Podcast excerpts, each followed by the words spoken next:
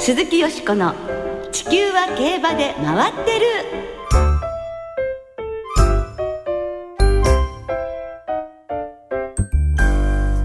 皆様こんばんは。お元気でいらっしゃいますか？鈴木よしこです。地球は競馬で回ってる。この番組では週末の重賞レースの展望や競馬界のさまざまな情報をたっぷりお届けしてまいります。最後までよろしくお付き合いください。今日ご一緒してくださるのは小林正美アナウンサーです。こんばんは小林です。お願いします。よろしくお願いいたします。小林さんはい。今日は少し寒さが緩んだんですけれども週の半ばはかなり冷え込みましたね。ね最低気温は北日本東日本で12月中旬並み。西日本は真冬並みのところがあったようです。先週の福島競馬では雪もちらつきましたし本格的な冬が始まりましたね。そしてなんかねでも競馬の方はちょっと国際競争が続くっていう感じで盛り上がってきそうなんですが、はい。2週間後12月10日に行われます香港国際競争。各レースの招待を日本馬が続々と受諾しています、はい。芝2000メートルの香港カップはステファノススマートレイヤーネオリアリズムの3頭。2400メートルの香港バーズは奇跡当選バジルの2頭。そして1600メートルの香港マイルは里のアラジン。そして1200メートルのスプリントはレッツゴードンキワンスインナムーンがそれぞれ招待を受諾しました。はい、香港でも頑張ってほしいですね。ですね。その前に、今週国際競争 G1 ジャパンカップ、寒さを吹き飛ばす熱戦期待したいですね。はい鈴木よしこの地球は競馬で回ってる。この番組は JRA 日本中央競馬会の提供でお送りします。鈴木よしこの地球は競馬で回ってる。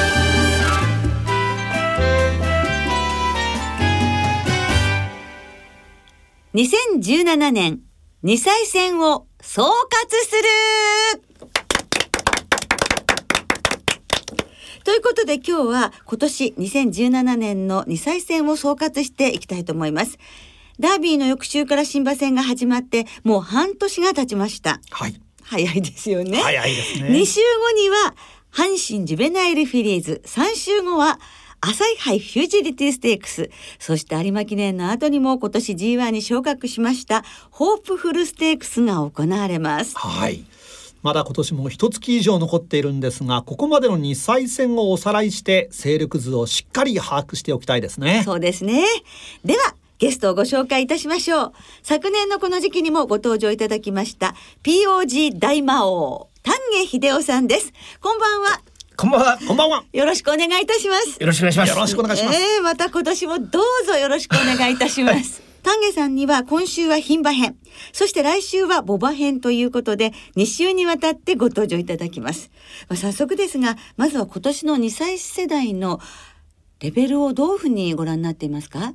はい。あのテーマはね、出し惜しみ。なんか変な言い方ですけどね。出どういうことです、うん、あの今年のお2歳世代、えー、ボバ、ワグネリアン、うん、そしてダノンプレミアム、はい。えー、3戦3勝2戦2勝、えー、そしてマイル路線ではあータワーオブロンドン、うんジャンダルム、はい。で牝馬はあーロックディスタウンラッキーライラックといううオルフェーブルの牝馬2頭いますが。ええ。でもみんなあーキャリア少ないですよね。うん。でうん走らずなる馬はボバ牝馬マイル路線もおそれぞれいるんですけど数が少なくて、えー。まあ単純にキャリアがあーまだ使ってないっていうんですかね、えー、一戦キャリア1戦もしくは2戦のお中中の馬たちに、ええ。えー有力馬がいる。まだ走ってない分、えー能力が見えない。なんかもっと走れよ。出し惜しみしてるんじゃないかっていう意味での、ええ。えーね、えーだそういう言い方ですけどね。まあ分かりやすいといえばね出し惜しみ、そうか。だから一生してもっと使ってくれたらいいのに、はいあのそこでちょっとはいお休みに入っちゃうみたいな感じで、そういう馬がいっぱい本当のいるんですけど力が、えーいるんですけどね、ええ。なんか見えないな、うん。えーその辺でね、ええ。もやもやした感じはいっぱいあります。なるほど、そういったモヤモヤして大変な中ですね、今日はいろいろと選んでいただくわけなんですけれども、先週までの JRA の2歳シュボバリーディングを見ますとディープインパクトがトップです。ここ数年この時期はダイヤメジャーがトップだったのですが今年は例年以上にディープインパクト3区の活躍が目立っていますよね。はいまあ思えばあの今年三あ2月2月3月ですかね、えー、北海道の牧場取材に行った時に、はい。えー、ノーザンファームを率いる吉田勝己代表、そして、えー、ノーザンファーム早来の、中島場長さんが、えー、しきりにこう今年のディープインパクト産駒はね手応えがあるよ、えー、まあ噛みしめるように、えー、そしてある程度確信を持ってね、えー、えー、ディープインパクト産駒たちについて、はい、自信を持っていらっしゃったんですよね。えー、すごいすごいって言うんじゃなくて、えー、噛み締めるようだから逆にこれが自信だろうなと思ったんですけど、なるほどね。蓋を開けてみれば、えー、あ JRA 11月20日現在、はい、えー、ディープインパクト3区勝ち上がりが35と、はい、えー、そして39勝。はいキャリア1戦か2戦しかしてない馬が多いんですよねディープインパクトね、えー、それで35戦、えー、5頭勝ち上がりですか、はい、ということは、えー、単純計算で来年のクラシックまでに、はい、えー、3戦5勝すると3倍5倍と勝ち上がってくるわけですか？ら でもそういうことになりますよね。すごいです、ね、今年のディープインパクトはやっぱり、えー、えー、もっともっと来年の春ぐらいになると、えー、すごかったなって本当に結果になると思います、ね、いやまだまだ出てくるということですもんね。はい。うんそしてシボバリーディングの2位には新シボバのロードカナロアが入っています。2歳の6月の新馬戦、えー、開幕時期にね、えー、ステルビオというあのロードカナロア3区、えー、東京マイルを解消しましたけどね、はい、これがあ最もこう標準っていうかサンプルですかね、えー、だな大体このステレビオという、まあまあ、後にサウジアラビアロイヤルカップ2着きましたけどね、はい、えー、これがこうカナダの標準モデルだろうと思ったら本当にね出てくる子出てくる子、まあ、ほとんどなんか品質が同じ高品質な。もうデビュー戦、えー、マイルまでだったら大体勝てるなという馬たちがね、えー、えー、揃いも揃ってずらりと必ずあお父さんそっくりの馬たちがね、出てきましたね。スピードあります。うん、もうそれがね多分今年だけではなくてね、はい、来年再来年も、えー、1歳東歳も、えー、本当同じ体してるんですよね。顔つき気象といいね。だからあのロードカノラ3区というのは、えー、もう初年度だけではなく来年再来年えあっという間にこうリーディング年数重ねていけばね、えー、ディープインパクトに次ぐ存在になると思いますね。はい。まあたまたまですけどあのあの今年来年あたりかなキングカメハメハ3区、はい、えー、まあカナロアのね直径のサイヤーラインですけど、えーはい、カメハメハ3区がねちょっとこう頭数が単純に少ないっていうそうですね今ね。えー、その、えー、感激をついてっていうのもあるんですけれどね、うん、えー、でもやっぱカナロア産駒は来年もっといい子知ってる。呼び込みみたいな。それは今年のね、まあ、来年のなんだあ POG の頃に その紹介ができるかも。もう何とも。もう何ともはい。はい、入っております。ありました。えー、さて新種牡馬は他に7位にヘニーヒューズ、9位にオルフェーブル、10位にエイシンフラッシュとトップ10に4頭もランクインしてるんですね。ねすごいですね。えー、そうですね。あのヘニーヒューズ3区もね、あの多分。日本で、えー、有名なのはアジアエクスプレスかですかね、はい、だから大体このモデルパターンであのダートの短距離系の配合が多かったんですけど、えー、もっと違うスピード系をねお母さん配合すれば芝でも、えー、もっと活躍する方が出てくるかな、まあ、こちらもあの距離とか、ええ、距離は大体マイルあたりに、えー、限界あるんでしょうけど、うん、でもお後にやっぱりそのロールカナロアあそしてまあダイヤメジャーとかあの辺りと接戦を繰り広げる2歳向きの、えー、なんか脂肪馬になるような気がします。はい、オルフェーブルも9位ですけどこれから出てくんですかね。オルフェーブルはねいるばもうあの牝馬でラッキーライラックロックディスタウンなんて大物いるんですけどねなんか子供にやっぱ大きい小さいえー、なんとなくこうばらつきがある分、えー、その分ね、えー、なんかこうロードカノラみたいにあの集団になっていくぞみたいな できないところあると思うんですけどね、えー、でも僕はあのお父さんのステイゴルフよりはなんか、え当たりが多いんで好きですけどね おイメージ以上になんか真面目でいい子が僕は多いと思います。あ、そうですか。はい。はい。もうね時間がなくなってしまうので、急がなくてはいけません。はいはい、では今年の2歳牝馬について詳しくお聞きしてまいります。はい、去年はねこの時期牝馬のレベルがすごく高いと言われてましたが、まあソウルスターリングね。そうですね。今年はいかがでしょうか？うん。今年はまあ牝馬大関ラッキーライラックロックディスタウン、はい、ともにオルフェーブル産駒なんでね、えー、えー、少しこうもうちょっと距離があった方がいいかなまあラッキーライラックはアルテミスステークス、はい。東京マイル勝ってるんでね、ええ。えー、1分34秒9かな。あー一応柱になるんですけどね、ええ。ロックディスタウンは札幌インサイステークス。はい。距離がやっぱりうね、ん。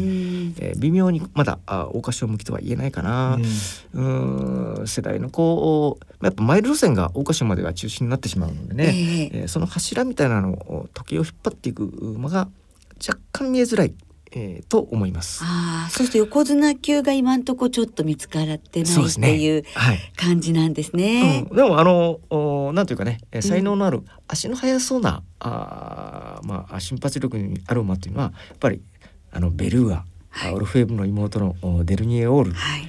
えーそしてまあフランケル3区のシグナライズなんていうのもねちょっと勝ち勝ち上がりに時間を要したんですけどね、えー強くなってると思いますしあとはね東京の戦力で勝ったあディープインパクト牝馬うんあゆさんのお妹のマウレアとか、はい。えープリモシーン、うん、ラティロス、えーあまああロドカナラ3区でアーモンドアイとかねはい。結構タレントはいるんですけど、えーこれこちらもみんななんか一戦 一二戦一勝一戦一勝、えー、出し惜しみ。出し惜しみなので まだこうねはっきりつかめないところが、はい。ということなんですがその中からあえてその何とか注目馬えはい、挙げていただけますか、えー、阪神ジメラフィリーズ。うん。はい。これはやっぱり一番あの近い形というかね、ええ。え適性が高いのは、あええ。ファンタジーステークスを上がり33秒9で勝ったベルガあ前走のファンタジーステークス加速ラップで33秒う9なんで一腹の延長も問題ないんですけどさすがにちょっとこう、えーそうですね、えーまあ、距離がマイルが多分うベストだろう、うん。えー限界だろうというところあるんではい。阪神ジュベナイルフィリーズは、あええ。ベルガがまずは全力投球だと思います。はい、そっかそうすると阪神ジュベナイルフィリーズはどうでしょうこう見送るちすごく能力があっても見送る場合も陣営もあるっていうようなそうですね。感じあります。か？あのあまり無理をしないというか、うん。えー一勝は一勝しかまだ上げてない馬ですけど、権利をあえて取取りに行かない、うん。えーあえてそう体を作りに行かないというまあ待っても能力があれば勝てるやという馬たちがね、えーまだまだ控えてると思うんでね、えまあ一番欲しいこのタイトル欲しい馬からええ。えのは多分ベルーガかなとはい。思います。条件もあってということですね。はい。じゃあベルーガはい。ね挙げていただきました。それではどうします？ね毎年無理申し上げてるんですけどね。はい。もう本当にあの恒例の企画なものですから申し訳ないですね、来年の牝馬のクラシック候補馬についてのお話も伺えてよろしいでしょうか？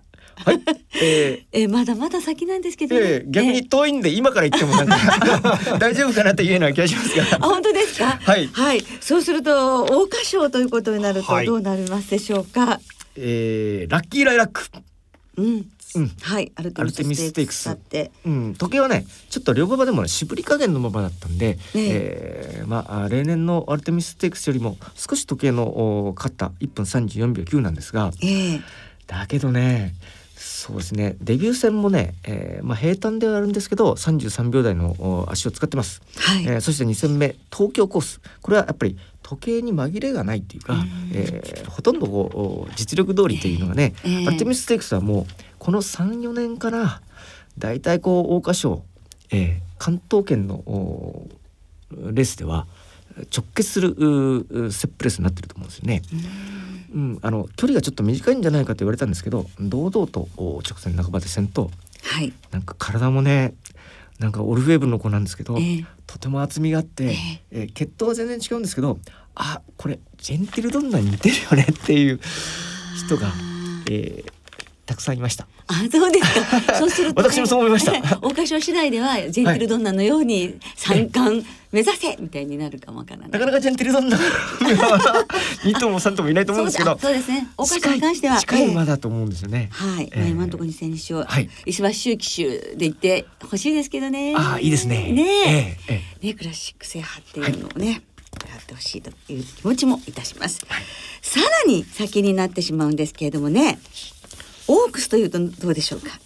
ラキライラック ライラック、はい。えー大越勝てば二冠の可能性もかなり高いんですが。ええ。えーライバルもとりあえずはあオフレーブルサンクルのロックディスタウンうんなんですけどええ、ここはやっぱりえー、そうですね。オークス一本というかオークスを最終決着点とするなら里のワルキューレというね、はい。ディープインパクトのええ。本場、まだデビューはね、ええ。ー、11月う半ばで、ええ。えー多分うん。先週でしたからね。そうですね、えこの感じでいくと、えー使い出しもおそのゆっくりめというかあ距離設定もね多分無理してこう線六をお重点にといううローテーション組んでこいかないと思うんですね。最終着地点を初めからなんとなくねオークスに絞ってるような、そういう体型でもあり、ええ。えーなんか女里のダイヤモンドみたい。でもあの里見オーナーのはい。お持ちの馬で牝馬っていうのは、なかなかあまりね耳にしない感じもするんですけど。そうですね。はい。えー。いよいよ今度は牝馬のクラシック。お兄ちゃんもいたな。里のファイヤー、はい、あの全然おね妹の方がなんかこうなんかおお 実はオスと間違えてた それぐらいのね、はい。えー馬ということですね。はい。じゃあ本当無理を言って名前を挙げていただきましたけれども、はい。桜花賞ラッキーライラック、そして、えーオークスは里のワルキューレということになりました。はい。はい、えーね、ええー春の時点ではあのうんサラーブなんていうルーラーシップサマーハなんて、え名前挙げちゃったんですけどね、え頑張ってくれないかなまあオークスね、ええ思ってますが、はい。えー。私はですね、はい。一応あのダート先生なんで。え ですけどグリーンチャンネルのよしこの見た北の大地という番組で誕生から追いかけている馬、レセデラローナがいよいよですね来週12月3日中山でダートでデビューいたします。ですからもう、本当にこの馬頑張ってほしいと思います皆さんもぜひ応援していただければと思いますのでよろしくお願いいたしますー、知っております。はいみんなの 光という意味ですか？ら、えーはい、えー、なんか着地点はオークスのような気がしますがどうですかね？ええ芝も一回ぐらい作ってみましたけど でもまずはデビュー戦なので、はい、はいちょっと今私はそれにちょっと注目しています。私もはい。応援いたします。はい、ありがとうございます。ありがとうございましたはい、今日はお忙しい中どうもありがとうございました。来週は2歳のボバについてたっぷりとお話を伺わせていただきます。来週もよろしくお願いいたします。鈴木よしこの地球は競馬で回ってる。ここからは週末に行われる重賞を展望していきましょう。今週は土曜日に京都でラジオ日経杯京都2歳ステークス、はい。日曜日に同じく京都で京阪杯東京でジャパンカップが行われます。まずは東京で行われます。芝2400メートルの G1 ジャパンカップを展望します。今週もレースのデータチェック。おい勝俣おいジャパンカップなんだよ過去10年の一番人気の副勝率は 80%3 連単の平均配当は8万6千円。穴場探しはワンパターンが一番いいんじゃない？年齢別に見ると4歳馬の副勝率が23%でやや優勢。5歳が 21%3 歳が20%で差がなく続いています。ステップ別では秋の天皇賞組が副勝率31%と断然です。そして性別では牝馬の副勝率が36%と好成績を残しています。ソウルスターリングで白黒つけるぜ。山本でした。相川翔さんで。あ。漢字出てましたね。ね言われてみれば。はい。はい、ソウルスターリングということですね。はい、さあ舞台となります。東京競馬場。まず金曜日24日のお昼の東京の天候は晴れ芝涼ダートやや重でした。そして日曜日の東京は曇り時々晴れ。気温はまずまず高め16度という予報になっています、はい、お天気良くてよかったです。そうですね、はい。ジャパンカップよしこさんはどんな見解となりましたか、はい、私潔く北三ブラックソウルスターリング1点なんですけどでも本当の本命はディサイファーなんですね。2度目のジャパンカップなんですけれども何と言いましてもやはりそのディープインパクト父母父ドバドバイミレニアムというこの世界的超良血馬はジャパンカップにふさわしいですし管理されますあの小島太調教師にとりましては最後のジャパンカップ、はい来年2月で、まあ、定年で引退ということですのでそして小島太さんといえばジョッキー時代第1回ジャパンカップ桜進撃ではあ逃げて逃げて逃げて直線半ばまで世界の強を引き連れていたわけですよね。あの時はとにかく日本にも素晴らしいスピードを持っている馬がいるんだというところを世界にアピールしたいということで本当にそれを達成されたわけなんですが第1回にそれだけ見どころを作りになりこの最後のジャパンカップでもやはりディサイファーいいとこ見せてくれたらいいなと調子もいいということですので、え期待して心の大本命です。はい。以上はい小林さんいかがでしょう、えー、やはり G1 レースミルコ・デムーロ騎手里のクラウンでいきたいと思います。そうですか里のクラウンですね。はい、はいさあ続いて京都で土曜日に行われます。2歳馬による芝2000メートルの G3 ラジオ日経杯。京都2歳ステークスを展望していきましょう、はい、こちらもデータをチェックします。京都2歳ステークスは株ダムシだっつってんだろお前オープン特別時代を含めた過去10年のデータをご紹介します。一番人気の副勝率は 90%3 連単の平均配当は4万7000円何かをやろうとしてるやつは何もやらないやつよりはすげえんだ。出走回数別に見ると2000以内だと副勝率が54%もあります。3戦以上だと14%しかなく大きな開きがあります。距離実績も大切で3着以内に入った30頭のうち29頭は JRA の 1800m 以上のレースで連帯経験がありました。そして前走で一番人気だった馬の副勝率は67%もあります。グレイルで白くをつけるぜ。山本でした。勝俣外れたら何とかしとけよ いやいやいやいいじゃないですか。ね感じ出てました、はい、はい、えー、さて京都競馬場ですが、はい、えー、24日金曜日お昼の天候は晴れ芝やや重ダートやや重という発表で、うん、えー、土曜日の京都は晴れ雨の心配なさそうですね、はい、気温は12度という予報が出ていますが。えちょっと寒いですね。はい、はい、さあこのラジオ日経杯、はい、京都にサイステークスいかがでしょうか？社杯じゃありませんか？ラジオ日経杯でございますので、私も番組させていただいているので当てたいですよね。まあ1800メートルの実践が大事ってデータにありましたし私ね気になるのはやはりあの近親にゴールドシップがいますですね。お母さんの弟がゴールドシップっていうことなんですが、シスターフラッグ。はい、1008 2回使ってますので、ね、1回勝ってます。はい。えー、っと、どんどんどん走りするか楽しみにしたいと思っています。はい。小林さんいかがですか？えー、重賞レース、またまたデムーロ兄弟で、えー、タイムフライヤー、またはスラッシュメタル。はい、えー、この一着二着デムーロ兄弟の一着二着で勝負したいと思ってあらまあそうですか。もう本当勢いはすごいですけどね。ねよく勝ちますよね。本当にすごいですね。はい。さあそれではここで、はい、リスナーの皆さんからいただいた予想もご紹介します。お願いします。うまいもんさんです。連軸は北三ブラックで硬いと思います。不気味なのはソウルスターリングです、ワグネリアンさんいよいよジャパンカップですね。ここは大レースに強い池添ジョッキーのヤマカツエースに期待します、はい、サムライタイガースさんマイルチャンピオンシップで三連単が当たりました。やりましたね。でございます。ジャパンカップは休養十分で臨むレイデオロに注目しています。ラビバラヴズオンリーミー一族大好きさん。ジャパンカップ本命はソウルスターリングです、うん、オークス馬ねここ2戦は逃げ超不良馬場と全くの参考外のレースでした。金量が、えー、男馬とは4キロの差があるので期待していますということです、えー、そして茂田舎門さんジャパンカップで気になるのはソウルスターリングです。多いですね。2012年のジェンティルドンナとオルフェーブルと同じ激闘が見られるかな？ということです。はい、あの前走あの雨の中で頑張りましたしね、その疲れが全く感じられませんもんね。はい、今すごい3歳牝馬だと思います。どうなりますでしょうか。皆様どうもね楽しみです。ありがとうございました。ありがとうございました。来週は G1 チャンピオンズカップステイヤーズステークスの展望を中心にお届けいたします。お聞きの皆さんの予想もぜひ教えてくださいね。お待ちしています。